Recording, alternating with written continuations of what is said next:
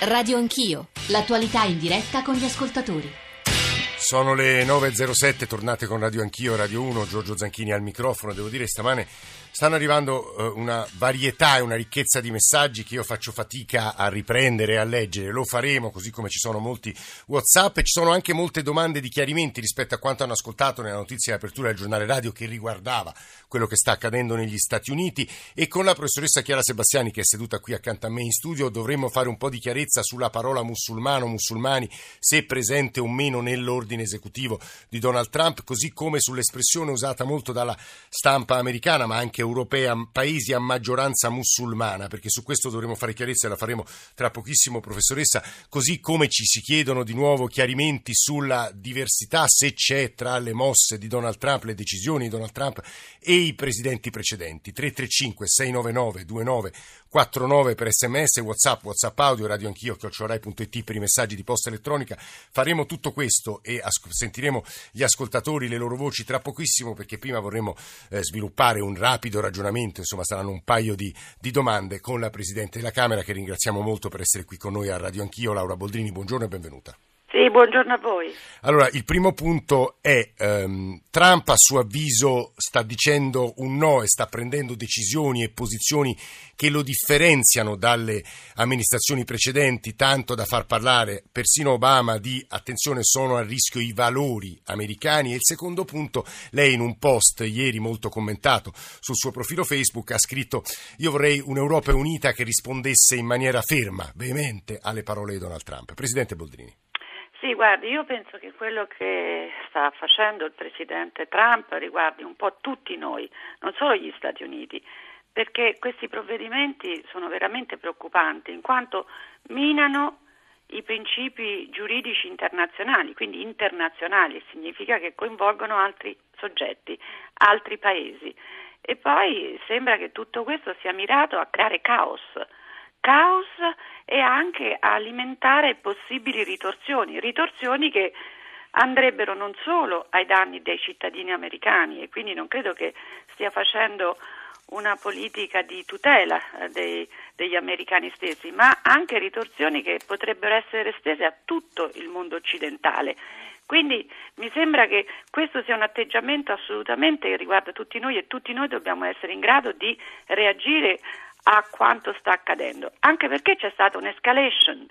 Prima se l'è presa con tutti i messicani che sono stati definiti criminali e trafficanti. Ora è come se avesse detto a noi italiani siete tutti mafiosi o tutti camorristi, cioè queste generalizzazioni sono assolutamente deleterie. Poi ha cominciato a dire che la tortura funziona nella lotta al terrorismo.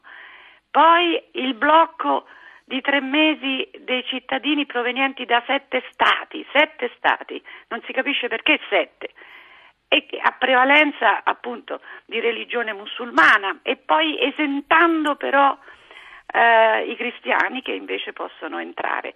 Ora poi c'è stato anche la, la, lo stop all'arrivo dei rifugiati siriani e l'amministrazione si era impegnata appunto a far dopo uno screening attento che era già stato fatto nei paesi di transito attraverso le ambasciate americane. Quindi ecco tutto questo eh, ci fa capire che si sta agendo su base etnica e religiosa, creando sospetti su interi popoli quando invece la responsabilità penale è sempre e comunque individuale.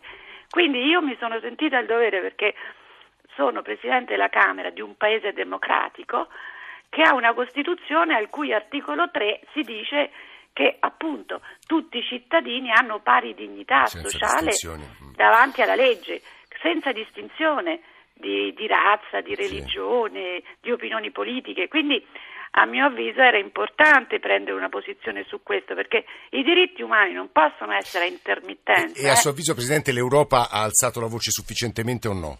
Ma guardi, l'Europa all'inizio mi è sembrata un po' silente, un po' stordita da tutto questo. Ieri ho visto che sia a livello di Stati membri tutti hanno preso posizione, i capi di Stato e di Governo, e anche Juncker ha parlato in modo abbastanza insomma, chiaro e schietto.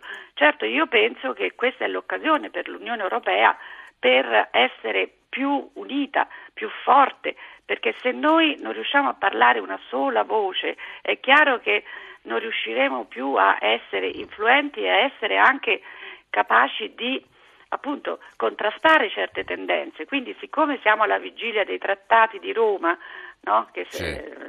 Sessantesimo anniversario, penso che quella debba essere l'occasione non per dividerci ancora di più, ma per capire che in questa situazione noi, noi possiamo avere un ruolo. Se staremo insieme, ma se staremo insieme verso un'unione federale di Stati, perché adesso l'Unione Europea conta eh, a volte meno di quanto dovrebbe, proprio perché il progetto europeo non si è concluso, è a metà, è incompleto. Presidente. e allora bisogna fare uno sforzo e il sessantesimo anniversario può, può essere un'occasione per andare avanti e riuscire a avere invece il peso che noi meritiamo sulla sfera globale. L'ultima cosa, Donald Trump verrà in Europa, andrà prima in Gran Bretagna, già ieri insomma stato, sta crescendo il numero dei sottoscrittori sì. britannici, siamo arrivati a un milione e sei di persone che dicono deve venire in visita privata, non di Stato, metterebbe in imbarazzo la regina, ma poi verrà al G7 di Taormina. Quale deve essere a suo avviso l'atteggiamento dei leader europei? Ma insomma di far capire che queste, questo atteggiamento così di sfida, così, così sprezzante, è un atteggiamento che appunto può danneggiare tutti.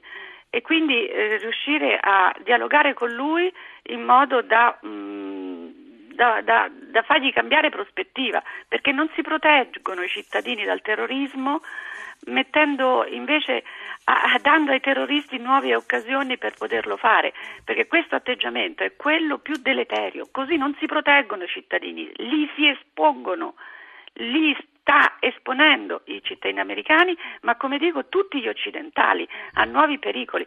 E insomma, è chiaro che se si dialoga si riesce magari a abbassare la pressione anche con l'Iran, aver messo l'Iran in quella lista è chiaro che è stata una sfida e, e questo andrà a vantaggio dei falchi. Dopo tutto il lavoro che è stato fatto sul nucleare, questo Questa... rischia di rovinare tanto, tanto che abbiamo ottenuto, tanto che siamo riusciti a raggiungere. Quindi io credo che questo sia il metodo più sbagliato per combattere il terrorismo. Questa è proprio ninfa vitale per i terroristi, perché vuol dire che allora potranno affermare ecco, che l'Occidente li discrimina, che l'Occidente è contro tutto il mondo musulmano e quindi loro si presenteranno sempre di più Presidente. come i giustizieri. Quindi io credo che bisogna fermare questa attitudine attraverso il dialogo e fare in modo che si riconsideri, che lui riesca a riconsiderare certe scelte, perché queste spezzano, creano il caos.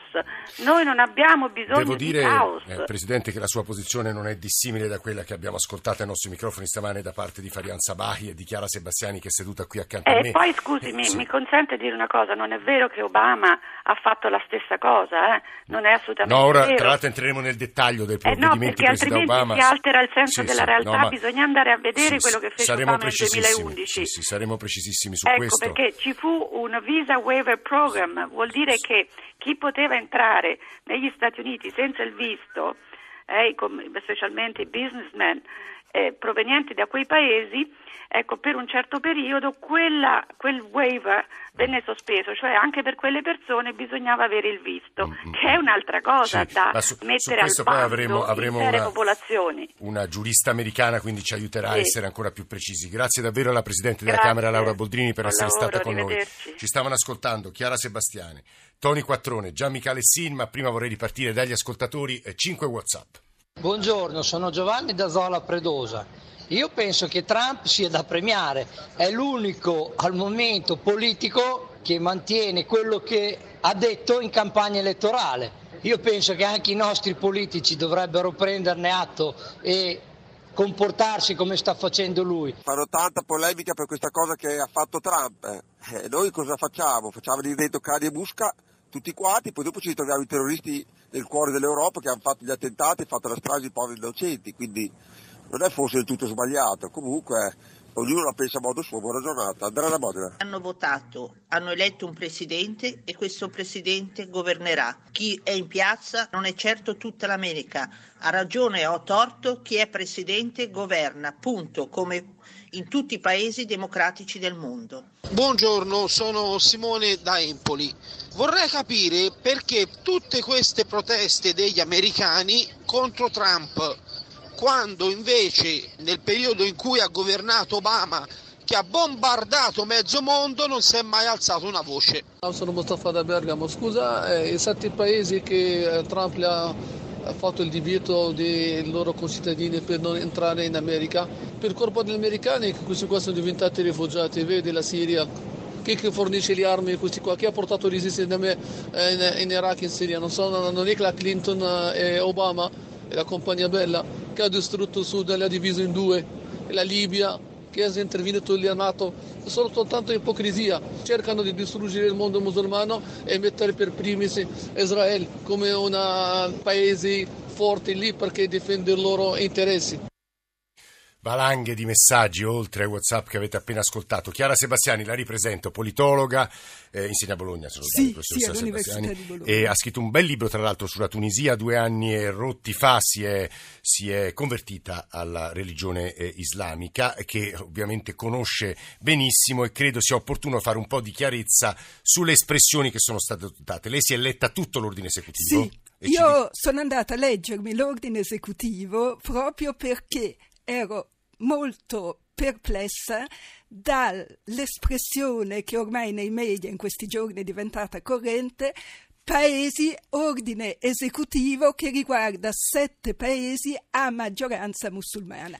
A mio parere, la parola musulmano non c'è mai nell'ordine esecutivo. Nell'ordine esecutivo la parola musulmano non c'è mai e eh, l'espressione in sé spiega poco perché i paesi musulmani nel mondo sono infinitamente di più, sono 40 o non so quanti paesi a maggioranza musulmana, di fatto eh, Trump ha fatto un'ordinanza che riguarda sei staterelli di poco conto, la Libia, lo Yemen e uno importante, l'Iran, su cui è stata già fatta una buona analisi.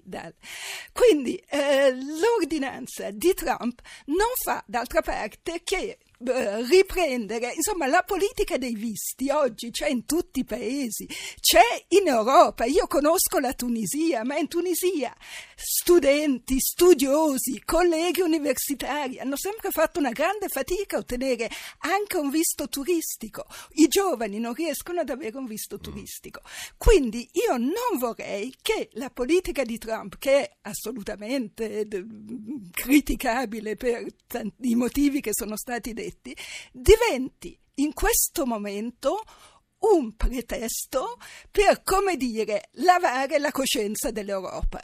Eh, cioè, sì, sì, sì, molto chiaro questo punto. Di, Professoressa, eh, faccio però un, sì. una domanda ulteriore e poi su questo vorrei ragionare anche con Gian Michele Sin e con, e con uh, Tony Quattrone. E cioè, il New York Times ha scritto, uh, sta spostando il baricentro di una nazione che è neutrale rispetto alle religioni, anche per la sua Costituzione, la libertà religiosa e sacra negli Stati Uniti. Sta diventando una nazione cristiana aggressiva. Lo dimostra anche il fatto che il 27 gennaio non abbia menzionato la parola ebrei quando si ricordava la Shoah, dicendo come... Eh, insomma, eh, ha, ha, ragione di, del non uso di quella parola, che c'erano anche altre, ad esempio eh, gli zingari, i gitani, eh, ma, eh, uccisi nell'olocausto, c'erano anche altre nazionali, altre, la, la, parola giusta, come la uso la sbaglio, ma insomma ha capito professoressa. Eh. Sì, allora vabbè, quest'ultima cosa mi stupisce un pochettino perché Trump sì è vero, cioè la, la, gli americani, la difesa degli americani, non so se la difesa dei bianchi e dei cristiani, eh. in ogni caso nei confronti di Israele e degli ebrei lei fa una politica più che amichevole. Mi sembra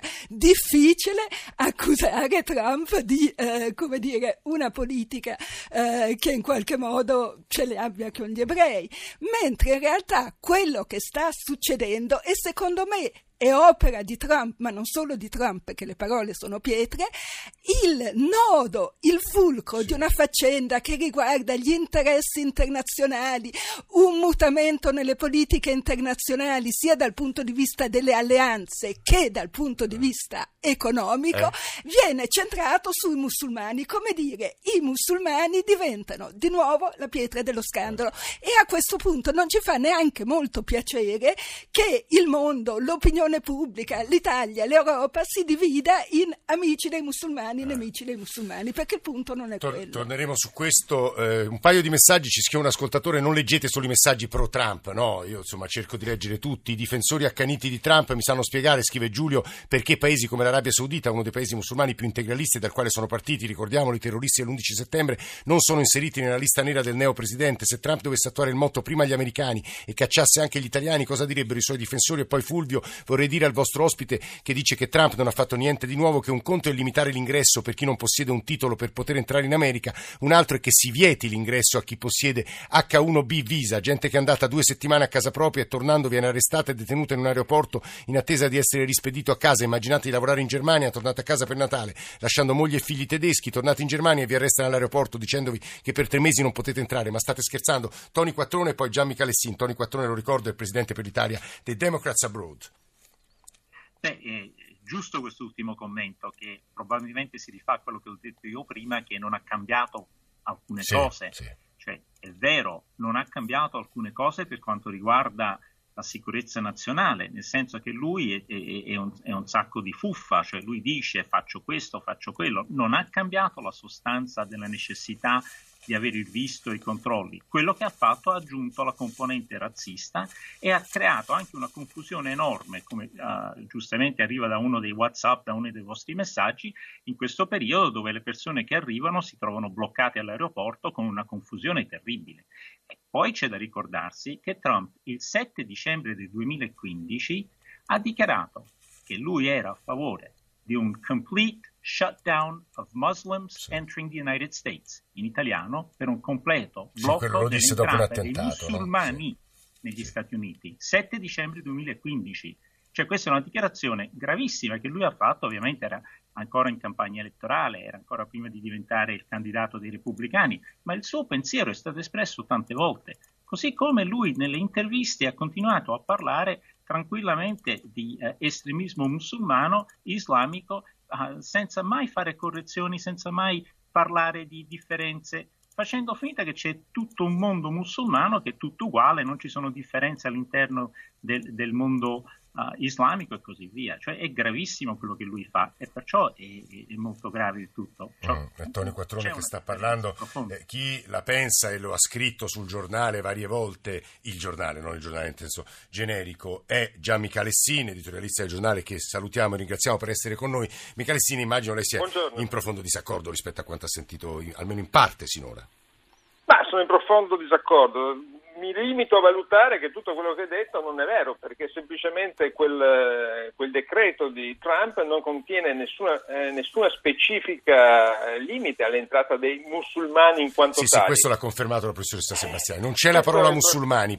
Per- Questo è il problema. eh, Stiamo spacciando come razzista un atto amministrativo che, che è limitato nel tempo, che è della durata di tre mesi o quattro mesi nel- nel- eh, nei due casi, ed è rivolto semplicemente non a limitare l'arrivo dei musulmani, ma a limitare l'arrivo dei terroristi. Questo è il problema. Bisogna inserire del, dei Però dovrebbe essere più- sempre individuale, non trova Michalessini un provvedimento mai, diciamo, generico, Ma guardi, tutti provenienti... eh, guardi, quei quattro di quei paesi, l'Iran, l'Iraq, la Siria e il Sudan, erano già inseriti nel, nel Travel Prevention Act di Obama. Sono stati aggiunti tre, eh, tre paesi, la Libia, la Somalia e lo Yemen, che sono tre nazioni fallite, dove gli Stati Uniti non hanno neanche l'ambasciata, e quindi, dove quindi è ben difficile effettuare verifiche e controlli. Ma se vogliamo andare nello specifico, nel, beh, ricordiamoci che questi, che questi controlli erano stati già definiti insufficienti ed erano stati definiti insufficienti da un giornale come il Los Angeles Times che all'inizio, del, all'inizio di gennaio aveva citato alcune gole profonde dell'amministrazione democratica, dell'amministrazione federale, che spiegavano come grazie a questo, mh, questo programma di, eh, di entrata di immigranti siriani e di migranti dalla Siria fossero entrati un sospetto collaboratore dell'ISIS che era finito in una base americana e un altro, e un altro collegato a un'altra organizzazione terroristica. Quindi c'era già un problema serio di controlli. Il eh, decreto di Trump non limita l'entrata dei musulmani, eh, si preoccupa semplicemente di mettere uno stop temporaneo per controllare meglio chi arriva negli Stati Uniti ed evitare l'arrivo Mi- di terroristi. Mi pare nei suoi pezzi che lei sottolinei molto l'elemento dell'aiuto ai cristiani perseguitati. Un elemento fondamentale di cui bisogna essere grati a Trump. Ricordiamoci, guardiamo anche qui i numeri e guardiamo le statistiche. Eh, ricordiamoci che a novembre, nel, nel novembre del 2016, grazie al decreto di Obama che apriva agli immigrati siriani, erano entrati 14.000 circa siriani. Beh, di questi i cristiani erano 83 quando in, in, in, Siria i cristiani sono i veri perseguitati, perseguitati dal, dall'ISIS, perseguitati da quell'organizzazione qaedista che è Jabhat al-Nusra che controllava Aleppo a est e che Obama ha appoggiato fino alla fine del suo mandato, nonostante fosse un'organizzazione qaedista, i cristiani sono perseguitati, sono il 10% della popolazione siriana, eppure ce n'erano solo Michele, sì, mi permetta soltanto, per, permetta soltanto di sentire la professoressa Sebastiani. Sì, io vorrei attirare l'attenzione su un mix micidiale che Trump ha prodotto, ma di nuovo insisto che rischia di prodursi anche da noi. Cioè? Provvedimenti amministrativi, come ha detto adesso Michele Sin, neutrali quindi, cioè nel linguaggio, e un linguaggio razzista islamofobo come quello che ha ricordato eh, Quattrone. Eh, ecco, questo mix è quello che produce le conseguenze più devastanti, perché da un lato si prendono provvedimenti assolutamente legali, assolutamente di tipo neutrale, amministrativo, universalistico, dall'altro si usa, come ha ricordato Quattrone, un linguaggio islamofobo. E, e il risultato, il risultato è che nell'opinione pubblica l'Islam diventa l'Islam è musulmano. Michele Sin, abbiamo 30 secondi, non teme questo rischio Michele Sin? Ma io non temo questo rischio, temo piuttosto il rischio di una, di una religione che non viene mai condannata quando, eh, quando, il Corano contiene ancora 123 versi che invitano alla violenza incitano alla violenza e nessuno dei saggi dell'Islam si è, si è premurato di cancellarli o comunque di metterli al bando. Su questo, guardi, da questo ripartiremo anche perché Chiara Sebastiani diciamo, il Corano lo conosce bene, si è convertita un paio di anni fa. Gian Michele Sin, grazie per, per, il suo punto di vista, le sue parole, noi torniamo tra poco insieme. Tra l'altro entrando nel dettaglio vi dicevo c'è una giurista americana che ci aiuterà a leggere, a capire bene questo ordine esecutivo. Eh, giornale radio per le ultime notizie e torniamo assieme.